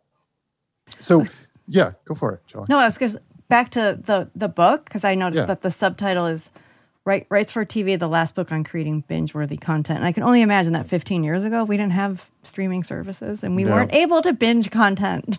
No, not I don't know if all. we had DVRs. Yeah, we must Not- have had DVRs. So, so the, the original Save the Cat was a screenwriting book, and its big things that it goes over, and we can talk a little bit about these. The big thing it has is a, the thing called the 15 beats. That's what most people know it as, and it's there are 15 beats that every good story has. It's like an outline of of uh, of things that you want to check off as your story goes to give you give you a cathartic story with a beginning, middle, end, and all the right plot twists. And um, I, I actually think it could be hugely helpful uh, to dungeon masters. I think you find it in any good story, whether it be a wrestling match, you know, a WWE wrestling match, or a TV show, or a comic book, but also in a good in a good D and D campaign, or just a good D and D session. I think the 15 beats can show up. So that's that's the major part of it is the 15 beats. What can you explain? What is it? I think I know what a beat is, but for listeners, Yeah. what what what are what are they? Fifteen different things, or the in, throughout the course of a, a story, you have to hit fifteen beats before it's over. Yeah, yeah, you hit the 15 beats. So it's almost like a um a schedule that you're Mm. keeping. You know, like this at this point this happens, at this point this happens, at this point this Okay, happens. so it's a it's an, like an adaptation of like Sid Field's like inciting incident and, You got and those things, right? You got it. So Save the Cat was an evolution, and it's it's really not a revolution, but it's an evolution of Sid Field, Hero's Journey, if you've heard of Hero's Journey, Mm-hmm. and some of these other things. It, it really lines up well with the Hero's Journey. So, you know, the the 15 beats, it's like it starts with an opening image, and the opening image kind of sets the tone of the before world. Um, there's a closing image at the end that bookends it. Um, you get a setup of your heroes in the ordinary world. Um, you get a catalyst, which is the event that kicks off the story. Something happens to your hero that kicks off the story. In a D&D campaign, that could be the mission, or it could be an attack on the village or something like that. Um, somebody gets kidnapped. Um, then you have this debate, which the debate is preparing for the bigger quest or the journey. And that usually happens next. In Hero's Journey, that's the denial of the call. Um, then, then you get a spot what's called the break into two, which is when your heroes decide to take on the mission and they go and do the thing. You know, whatever the mission is, they go to do it. Um, Then you get fun and games, which is the promise of the premise. It's the reason you're there. So you're exploring the tomb of horrors or whatever. You know, everything else is set up, and then you're inside the quest. You're doing the thing.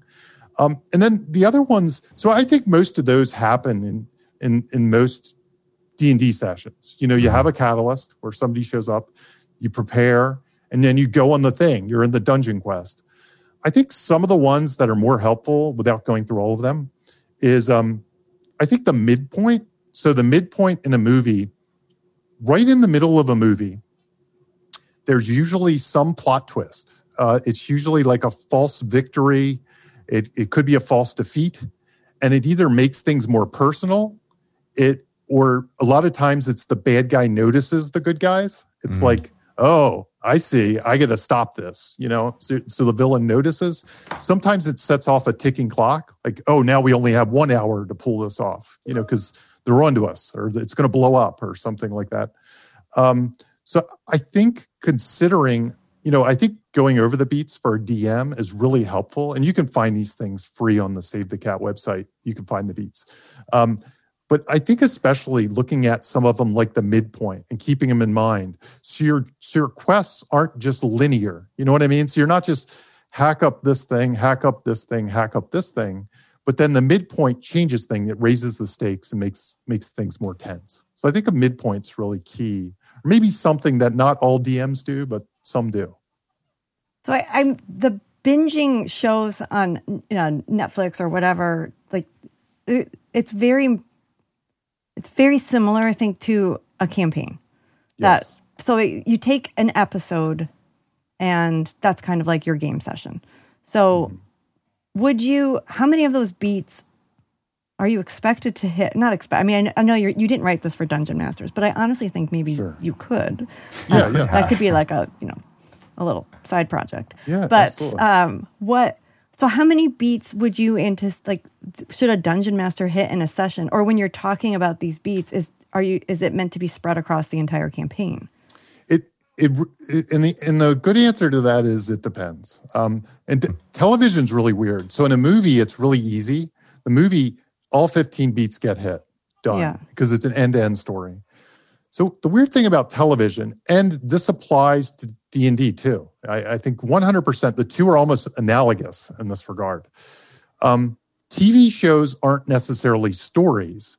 TV shows are story engines, right? So you might have just because it's an easy one to pick on, like Law and Order. That's not a story; it's a story engine. So mm-hmm. every week there's a story. So every week Law and Order hits those beats. But in a TV show, some weeks it hits all the beats, and some shows they're spread across the whole thing. So it's it's really tricky. If you're telling one story, they're really spread across the whole thing. But what you find in most television shows, and and to be honest, my book is mostly about writing pilots because pilots Mm. are the thing that um, screenwriters, new screenwriters need to write. Like no new screenwriter sits down and writes 20 episodes or 22. They just write a pilot and so so my book's very much contained to that um and and that's why tv is such a such a wide landscape is that they're free to do anything they could do five episodes that tells one story and the next five tells another if they wanted to they could tell 10 episodes and one episode could be contained it could be a complete did you watch like mythic quest did, you, did anybody watch mythic quest on apple it's a good show um, but they did like a a self-contained bottle episode all of a sudden. They just did one of those, they drop in the middle of the season. And then the rest of the season kind of has a story that it tells end to end. But they can drop, you know, episodes in any in any season. Breaking Bad or something like that, it usually tells one story across one season. It feels like a campaign, and then you might get another campaign and then another campaign. But like uh, those, they also. I was thinking about that because it, that's almost like the way people describe arcs in, in a campaign, right? Where you'll you'll have a beginning and a middle end of an arc, and sometimes the beginning of arc two is actually starting midway through arc one. Right, like some of those inciting yes. incidents might be starting, you know. And I know, like uh, True Blood, I think is a good example of that. Where in there's some of their seasons, you know, episodes nine and ten, the last two episodes of the season, we're closing out one one story, but they were doing the the work to try to set up the next story uh, at the end, so that you weren't necessarily ending and being like, "Well, I have no idea what's going to happen next." Where you're like, "No, no, you actually have three or four of those beats ready to go, and and you know what to expect when you when you show up." So the payoff Absolutely of the premise might end up being that first uh, that first episode of uh, season four, for example. You're, you're absolutely right. So, so what does that mean in that big mess? And this is, it's kind of what I write about in the television thing. I say TV's really weird in that way, and and and TV writers' rooms they use every trick they can to keep people entertained. So everybody does it a little different. What I would suggest for Dungeon Masters is go check out these 15 beats, and sometimes you might want a session to hit all 15 beats. It, it wouldn't hurt for a session to hit all 15 beats. You can have stories within your bigger story. You can tell a 10 episode story, but have, you know, a whole episode tell um, 15 beats. It could be a complete story if you just looked at it and it kind of end that part. But then it has it to be continued, and the engine, the bigger picture continues week to week. Or if you really want to, you could stretch it out for the longer period of time. I here here's the one part I find though. I find, especially if you're doing sessions, um, it's it really depends on your players and your style. But I find that if you can find stories within the bigger story, like it's almost like this weird onion kind of thing, or it's DNA actually, where there if you look really close, you'll find the 15 beats. If you look really far away, you'll find the 15 beats, you know, and it just depends on how you slice it. But I think if you're aware of those, Wait, those there's 15 there's beats, there's beats inside the onions. there's beets inside the onions. Exactly. An heirloom onion. and how you kind of slice them it changes. This is some weird vegetarian restaurant. I'm I'm here for it. I like it. Um, I had beets for lunch. Yeah. So I think if What's I think if you know the the 15 beats, they can help you structure, but they can also help you improvise. Like when you get somewhere, like what types of things are supposed to happen here? Like what you know, what kinds of things uh, should actually you know happen? Should we raise the stakes here? Um, there's another beat later called the all is lost moment, where usually that's where somebody dies or the mission goes to hell before uh, then you break into three and um, you you win the day. That's when you kind of had the finale. And all movies have this. You see this in movies. Like that all is lost is often like somebody gets captured or somebody gets killed or the mission looks lost. Um, so I think an awareness of where you think that is will just help you deliver enough of uh, the gear shifts. And that's really what it is, right? It's like turn up the action, turn down the action, uh, turn up the tension, turn down the tension. That's And I really think- smart. I think that's what the 15 will help you with. I like that because it does have. you- You're right. You sometimes you just want a session. If you have a longer session, you might be able to get all 15 of those into a you know four or five hour session. But if you have, I, I usually play in so, shorter sessions of like two hours, and so I'm doing the longer 15 beats type thing. But I do sometimes enjoy the sessions where we have that beginning, middle, and end feel uh, and, and something happening. And I think The- you're right. A lot of DMs could could look at these. The the other thing I'd say the book has, um, there's this thing called the Save the Cat genres, and the Save the Cat genres are more like story patterns. Uh, they're they're kind of like common stories that have been told. There's ten of them, and just I'll just super quick to give you an example. Uh, there's Golden Fleece, which I think most dungeon crawls are. The Golden Fleece is a road trip story. It's a quest. It's trying to grab a treasure. It's a heist movie. It's something like that. That's your Golden Fleece story.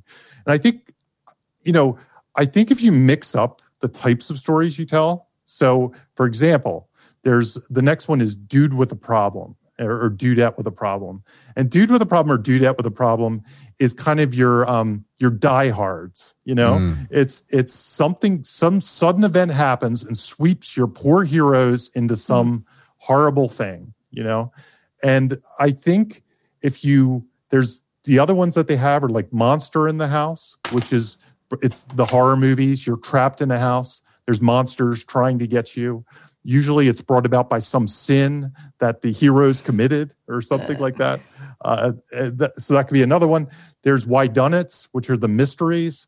There's and then there's some other ones that might not apply. Like it's funny. I was looking at them, and out of the bottle is one, and that's like Bruce Almighty or Freaky Friday or something like that, where where it's kind of this lesson. I was thinking it doesn't really apply to D and D, but I did this weird campaign, or not campaign, but I did this weird episode with my players when I was a kid, where I did a Freaky Friday where I made them all switch character sheets, but play their characters. I had this thing where they all switch bodies Oh, and they had to go on a quest to find like the thing that would fix them. But they were so it was kind of Jumanji before its time, I guess. Yeah. And I was thinking, so I was thinking, just looking at these genres, if you want to shake up your game a little bit, maybe try to apply a weird genre like the the out of the bottle, or I don't know, institutionalized is another one. It's kind of the one flew over the cuckoo's nest genre where a group of people are trying to get you to conform or something.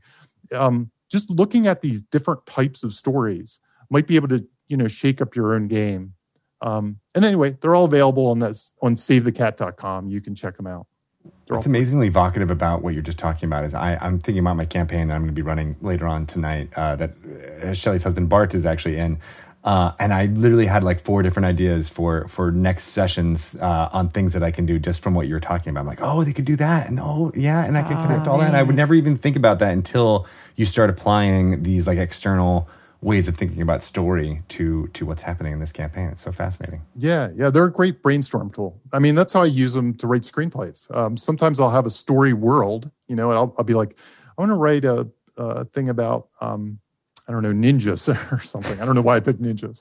Um, I'm in the, I'm an 80s kid. I, I picked the ninjas. What about Yeah. turtles? Um, yeah, it, Ninja Turtles, and and then I can go through it and I could say, you know, what's a golden fleece with ninjas? That's pretty obvious. But what's an out of the bottle with ninjas? Or I don't They know turn into picked turtles. ninjas. I see. I. Yeah, exactly. very loud. Uh, so I see that a lot of your, you know, uh, TV credits are horror themed, as well as uh, behind you, you've got The Exorcist and uh, uh, some other things behind you. So uh, is horror a big part of your milieu?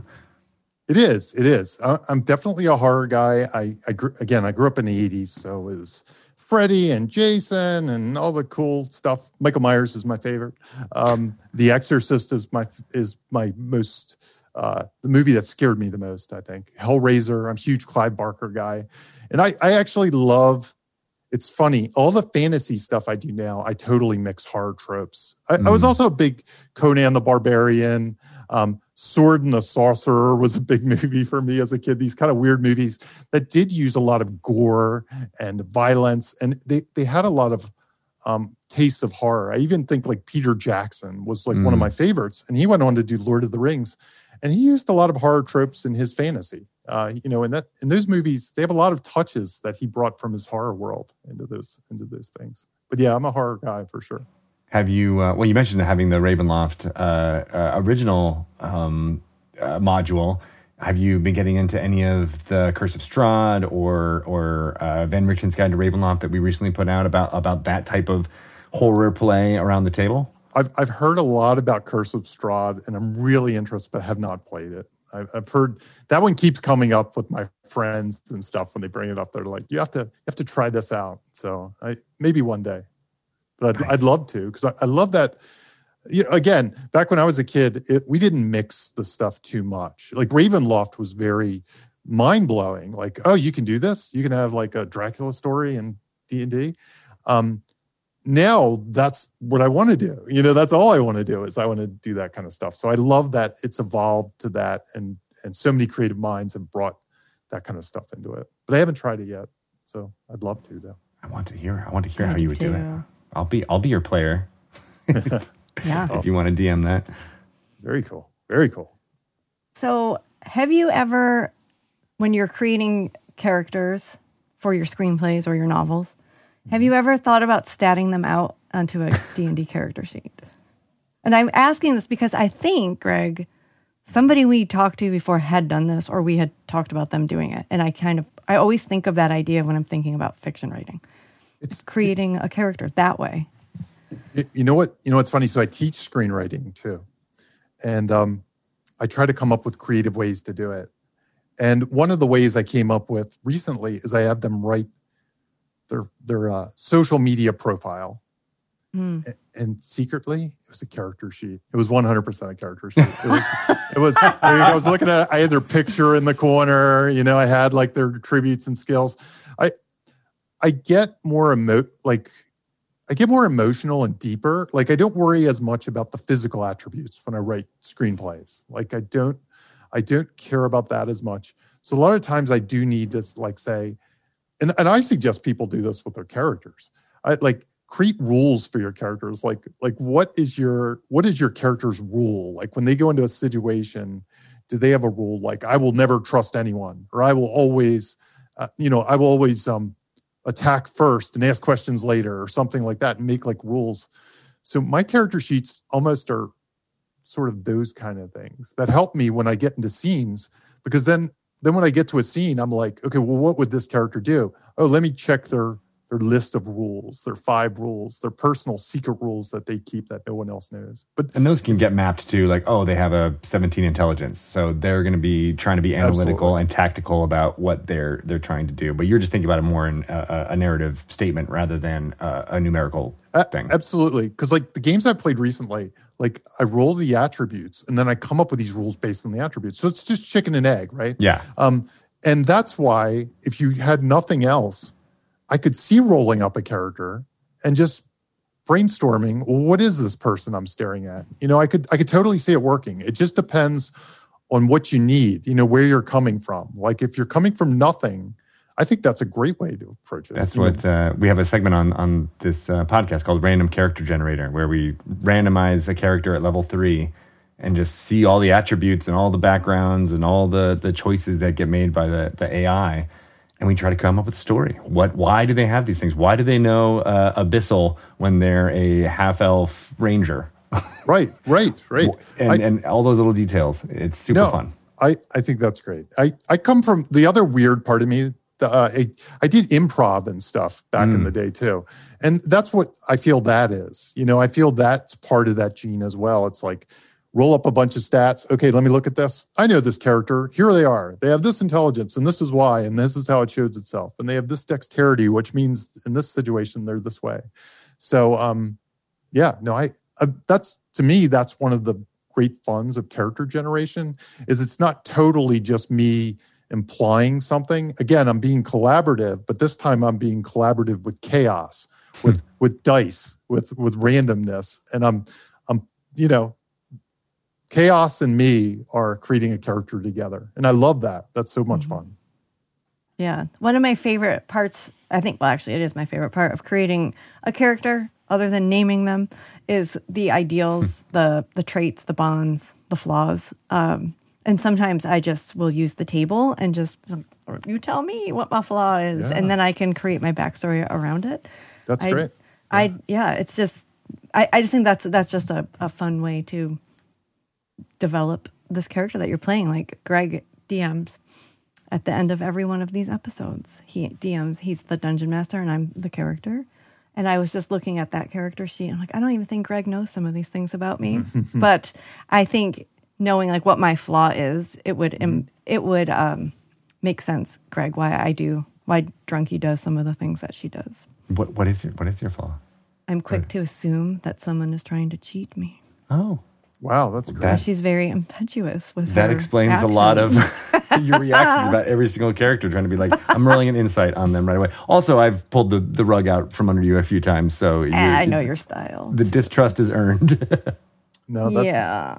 that's great. I mean that's what screenwriting is too is you know those flaws and then you create scenarios around those flaws and then you let the character tell you what's going to happen through those scenes. So it's it's it's so similar. The two are I think so similar if you mm-hmm. just take away this the word screenwriter from that statement, you're talking about dungeon masters too. Absolutely, absolutely. Yeah, that's why that's why it taught me so much as the as the kid on the back porch. That's awesome. I feel like the back porch needs to show up in a movie or something. right? I want to. I want to see that back porch. I, I can visualize a back porch in my mind. I don't know if it's. It was legendary. I, I went to my friend's, um, one of my players' fiftieth uh, birthday this this year. We're getting old, and um, and I went there, and all his new uh, D and D buddies were there. And that when I walked in, they were like, "This is the guy, the back porch," and they knew oh all our stories, God. and it was really cool. And they and they awesome. were like, "Oh, you were the one that did the thing," and he had told them the old stories. He was the DM now, I which I can only imagine. I'll have to play with him one day. But um, but yeah, I, I walked in and uh, and all these new D&D players because they were all much younger than him too. But we that was the table I sat at at the party and talked to the whole time because they were Oh, the, they were the most fascinating. Yeah. They That knew all is- about the back porch. That is awesome. I know. Now I want to know. I want a screenplay around those uh, that back porch and what happened there. It was it was probably Stranger Things or, Yeah. That's, I kind of picture that, but not in the basement, in the back porch. or ET. ET. yeah. Yeah. Portable hole. Yeah. Um, so if all right, so the binge worthy content is if you had to leave Dungeon Masters with I don't know, your number one tip for we want as as dungeon masters for our players to binge the content. We want them to look forward to coming back to that next session. We want them to be excited about the story that we're telling. And I'm saying we like I'm a dungeon master. In this are. conversation you I are. am. You will be. Um. So what what is what what's the number one thing that a dungeon master should do in every session to make those players look forward to coming back? Yeah. And it it's the same thing in screenwriting. It's make them feel. It's make them feel. So it's an emotional thing. It's part I always say it's uh punch him in the in the feels throat. That's what you want to do. So um you want to hit them really hard in the feels throat and let them uh let them feel something. I, I think there's an advantage in Dungeons and Dragons to hitting them in the feels.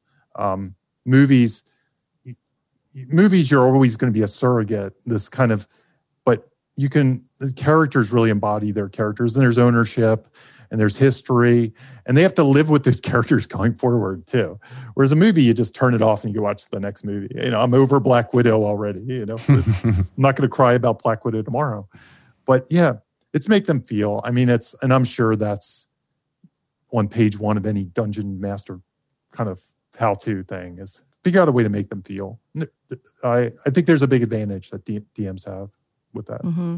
And you gave us some good ideas on that, like taking the the item that they or or something that they're attached to and and finding ways to bring that back and Yeah. with, with the yeah. setup and the payoff and all that. So I, I think another way you can do it too, like I always tell my screenwriting students, and, and this goes back to the flaw thing. If you can figure out what the hero's flaw is and what their backstory is, I always say as a writer, you need to be an angry god, right? You're you're the angry god. I think as a DM, you're a benevolent god. You're not like punishing them. You're trying to teach them a lesson or send them through the grinder or or humble them. But you got to be, you know, if you know their flaws and you know what makes them tick and you know the buttons to push, um, I think that's a big help as a DM. yeah, and you have to be angry as the writer because you you want to set them up to, in circumstances where they're going to come up against things that Yeah. are going to with the in, flaws. And, in screenwriting, you have to be a little mean. I don't know. In I, I think in DM DMing by its nature, you're a little mean. Um, and sometimes people can be too mean. Like, Yeah. But as a screenwriter, because they're characters, you have to be mean to them. Some some writers aren't mean enough to their characters. But um, nobody ever came out of a movie and kind of said like, I I think this Sorkin said this. Uh, those obstacles were too hard. They were too hard, you know. Uh, uh, so, I D and D, the obstacles could be too hard. It's it's a game, so uh, I'm not sure that I quite give it the same tinge, but I do think you know make it challenging, make them feel it, make them scared, make them sweat. You know, tension, do all those tension is things. what. Yeah, tension is actually the key to binge worthy and page flipping. It's all about tension. It's always that's like uh, as a screenwriter, you're always manipulating tension, and I'm sure in in in DMing, it's the same thing, manipulating the tension. I love it. I love it. Make That it is so true. easy. And I think uh, you've given me a lot to think about as a dungeon master, and I think you're going to give our listeners tons to use and reanalyze some of their, uh, you know, tried and true methods, and and try to evoke some of those feels out there. I love it. Thank you so much, uh, Jamie Nash. How can people get in touch with you or find out more about your book and your career? Uh, what's the best way?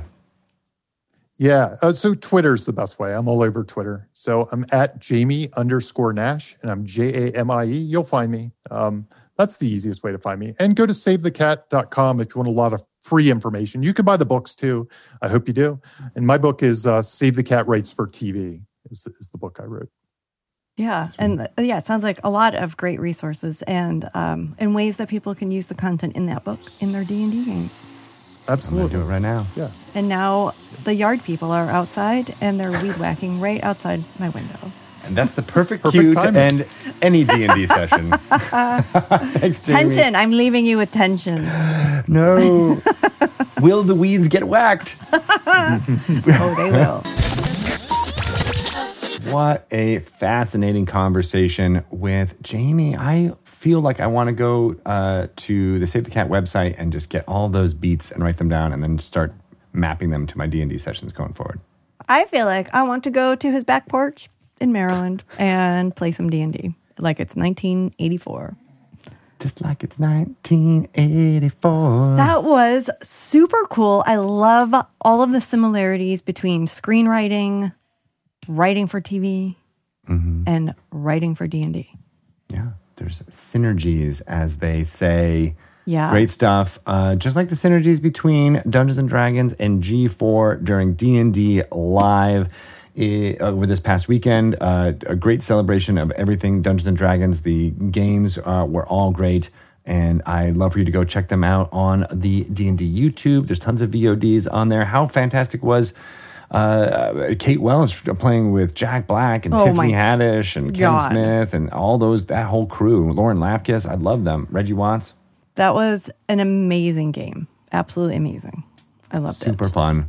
Uh, and it got uh, your uh, father into playing, if I It- if I remember. uh, he he would like to clarify because now he's worried because he I didn't I forgot he follows me on Instagram, but he is like, I don't I didn't say I wanted to play. Do not like get me started in something. I just said I love how this game is played, and like just watching Kate DM for like ten seconds, he was like, I love it. Oh my god, it's amazing. She's fantastic. I'm like, dude. yeah, You know, I wrote two books about this game, right? Clearly, Clearly. you never read them. clearly he read them cover to cover. You know, and then he, he did say, like, "I read them. I mean, I skimmed them, looking for my name." Which he's not it? Really he- in there much. So there you go. Sorry, not sorry. But yeah, I bet if Kate said that she would DM for him, I bet he would be like, "Okay, I'm open. Let's do Yeah. it." All right, I dig that. I dig that. B. Dave Walters did a fantastic job uh, dungeon mastering for the AP Bio uh, Oh, cast. so fun. Uh, very cool. Patton Oswalt was robot Patton Oswalt in a, uh, a, a computer monitor, which was hilarious. I could not stop laughing at that, but also amazed that like it actually looked pretty good. Yeah, it actually did. It Yeah. was uh, it was very cool. Um, and all the jokes from from Becca Scott and Mica Burton, uh, written by Amy Vorpahl, uh, great stuff. And then the producers uh, there, Lucas Eubanks, did a fantastic job putting that all together. Uh, you might have um, seen his work on Hyper RPG in the past, as well as uh, at, at Critical Role at Geek and Sundry, doing a lot of the early streaming of Dungeons and Dragons stuff. Uh, and he brought that all to fruition throughout the whole entire thing. So kudos to everybody for putting that show together. The purple worm kill kill kill kill kill kill kill kill kill kill kill. That was also So funny. so fun. So fun. I love that setup of uh, you know having inexperienced but uh, very uh, uh, braggarty players uh, up against something big and huge uh, and getting smoten. So Yeah. funny. It was. It was really good. I'm excited to see more of that for sure. Me too. Uh, not to mention Amy Vorpahl's table with the Glubby Bonks and Guzzle Shucks, uh, which she literally just told me that she just named it that because she wanted people to say those words over and over again. That's nice. and I respected that as a as a comedy aficionado and a dungeon master. I'm like, yeah, it doesn't really matter what you call a table, but if you Yeah. got uh, people like me saying that over and over again, yeah, I, I think about that sometimes when I name a character too. Like yeah, my party's gonna have to call me this, and the dungeon master's gonna have to say it. I mean, I think Drunky Like Two drunky Shoes two shoes. was born from that, also from a barbecue place, but Yep. Also Yeah. from like a legit location. that we does anyone there know that, that, that this is happening? no. All right, well, let's. I mean, I can way. only assume no, because I'm sure they would have. They would have contacted us for sponsorship. I'm sure. right? I want to get some free barbecue. I hear I- it's good. I hear it's really good. I'm sure. I'm sure they have some vegetarian barbecue. That you Ooh, can- like the side dishes. I'm sure they have some good slaw, some cornbread. Mm, asparagus. mm, yes. Mm. Uh, so if you want to find out about all of the fun things that we talked about during D&D Live, the best place to go is dungeonsanddragons.com. We've got product pages for all of the books that are coming out uh, at the latter half of 2021 here, including The Wild Beyond the Witchlight, the Feywild adventure that uh, two of the D&D Live games are set in, and a fun, funky Fey carnival as the inciting incident there. Great stuff from Chris Perkins. Then we have uh, Fizban's Treasury of Dragons, which we talked about in the intro, and Strixhaven, a curriculum of chaos. Great stuff, all coming with you with uh, standard covers and alternate covers that you can only get through game stores. So find out all about that at dungeonsanddragons.com and maybe make a pre-order if you're interested in any of those wonderful source books that you can use in your games. And don't forget the dice set I forgot already. because it is not just a dice set, it is that as well. But there is so many goodies chocolate full inside Yeah. that little dice set, including two beautiful felt lined dice trays, uh, Yep. including some beautiful character illustrations, a map of the carnival, and also rules on how to play some of those really fun carnival games. And how fun is that going to be to drop into your uh, D and D games? The I am is- very excited to go to this carnival. I am going to the carnival. well. You have a ticket, a golden ticket. Do I Um, though? You do. Do I? You do. Not everyone else, but just you do. And I love I the dice themselves, the like orange sparkly dice. Yes. Uh, with the the blue lettering in there. Very, very cool. It reminds me of summer afternoons with Orange Crush. Or something like that. Oh, Yeah. Orange Crush. On the back porch playing D&D with Jamie Nash. There you go. We're back. We're back in 1984. Back in Jamie is such a good storyteller. He just keeps sending us back. I know, right? I, I'm transported back. I literally have a picture in my head of what that back, even though he didn't describe it in any way. I just like the back porch, and I, ching, back porch is in my head. I know. I wonder if ours you- match up. I that's what I was just wondering. Yeah, well, we'll have to we'll have to dissect that. But first, you can follow me at Greg Tito and Greg underscore Tito on Instagram. What about you? You can follow me at Shelly Moo on Twitter and Instagram, and Two Old Moms also on Instagram as well, because Hells I am one of those two. Oh my God. Oh my God. I don't know what's happening. Professional, professional podcaster, right I here. literally don't know what just happened. The I think I accidentally 305th moved my episode. mouse. um, is when we started watching YouTube videos and then just started uh, uh, seeing if anybody noticed. So I'm going to watch The Bachelorette while we record this. Is that okay? Totes, no problem. okay? I'll, I'll handle it. I'll carry it from here. Uh, and that brings us to Drunky Two Shoes what and what is happening. Is get my character sheet. with her. Uh, you are in the city of Waterdeep. Uh, you have been uh, following your brother Daryl Two Shoes. Following he has joined the Harpers. Uh, it was all part of a uh, task for him to acquire an amulet that you now currently wear, Drunky. Uh, in the shape of a, with a pendant in the shape of an owl with two amethysts for eyes. The magic power of this amulet allows you to determine who is a doppelganger and who is not, no matter what form they are taking. You've been attacked by quite a few doppelgangers since you've been in town uh, and Yeah. have been asked to go to uh, Castle Waterdeep to meet with the open lord of the city, Laeral Silverhand. She has some information that uh, her entire government may be under uh, attack, uh, attempting to be infiltrated by doppelgangers. You had gone through uh, the security of the captain and brought to a private audience chamber below Castle Waterdeep. And inside, there is lots of food, uh, lots of charcuterie uh, that we were all nibbling Oh, on yeah. as Laeral Silverhand enters, and she is extremely regal. Uh, her her entire um, ensemble is put together extremely well. Blues and uh, whites and silvers uh, in her long robes. Uh, she's got beautiful high cheekbones, blonde hair, uh, kind of swept out in an amazing updo. Uh, and uh, around it is a um, a circlet uh, that is not usually something that she wears, but she's wearing something that kind of denotes her her station uh, here and uh, she comes into the room. and She doesn't even look like she's she's walking. She just kind of like glides into the room, uh, and uh, she sees you, uh, Drunky. Um, what, what are you- doing? Are you Eating. yeah. so you've got a face full of cheese and uh, prosciutto. Mm, these tender victuals. Yum, yum, yum, yum, yum. Uh, and Drunky, I mean, and then Daryl's just there, you know, kind of sipping on uh, uh, a mug of wine, uh, and he kind of, kind of, as he sees Laeral enter, uh, tries to like bring himself up and get him, you know, he's dusting off No. any of the crumbs that are on his, his chest fur, uh, and says, "Yes, uh, for. Lord, uh, we are here. Uh, what, what is your bidding?" Uh, and Laeral says, uh, "Thank you for uh, acquiring this amulet, but I did not know we would be acquiring a companion as well." Still eating. And I said, This is some fancy feast you got here, Miss Silverhands. a little kitty humor. She I'm a looks at little you, drunk.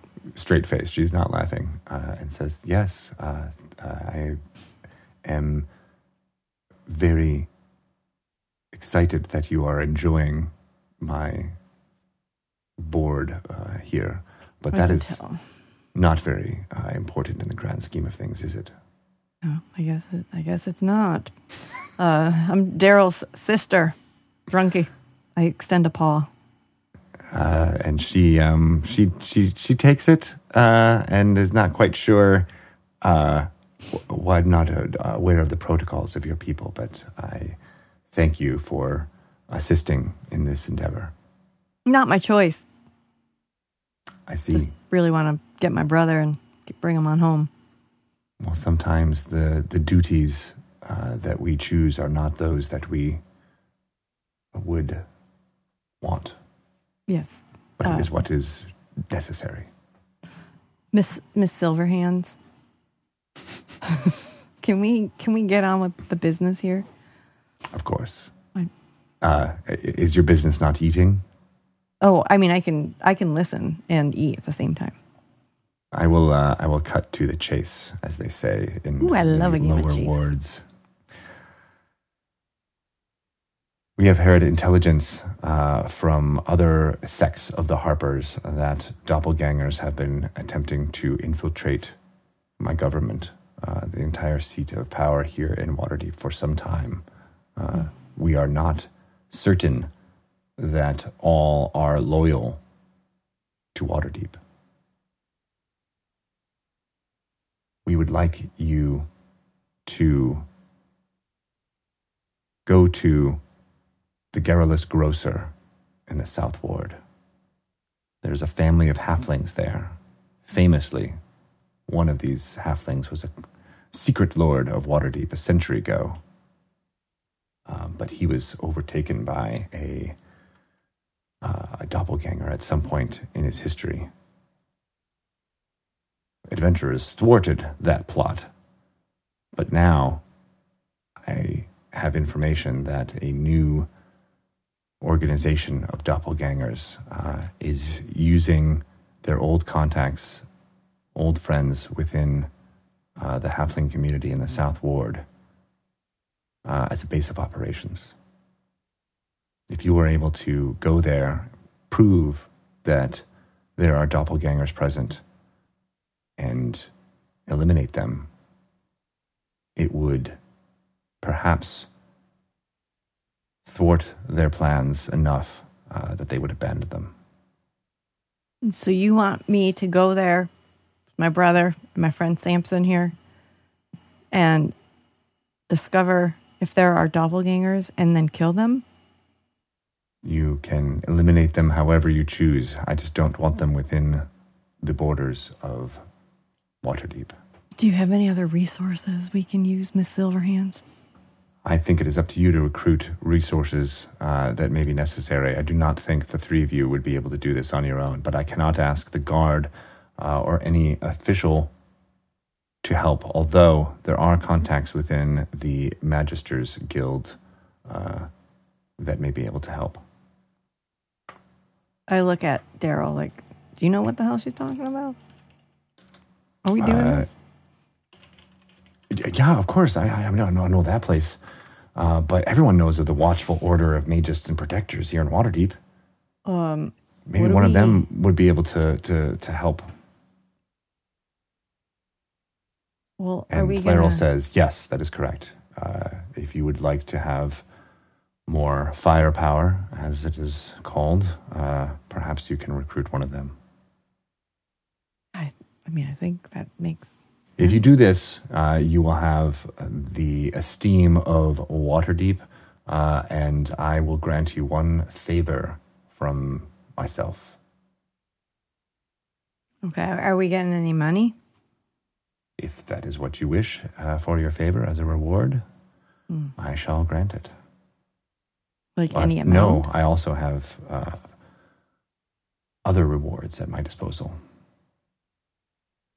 Okay. All right. I mean, I guess this. I got to do this to get my brother to come home. So we're, we're in. Let's go. Very well. It is a pleasure to make your acquaintance. Uh, what was your name? Drunky, and I lick my paw again and, and extend it out to her. Of course. It was nice to meet you, Drunky. Yeah. And uh, she kind of turns and glides out of the door. hell, she was something. Did you have to lick your paw before you tried to shake her hand? I wanted to clean myself. She looked like she was like not wanting to shake my paw because I was covered in Gouda. Well, that's probably true. She probably didn't. Uh, Well, let's go. We got to hurry up. I don't think uh, she would be giving us this this information if it wasn't like vitally important. Let's go find some some fellow adventurers. I know where we can find one. Let's go. One. I think we need more than one. Well, I know one I can convince pretty quickly. Let's go. All right, we'll pick it up there as you go to a new location in Waterdeep. With a full belly. So much charcuterie. Um, you take uh, 12 points of food baby damage from all the food that you ate. Worth it. Uh, worth it. Worth it.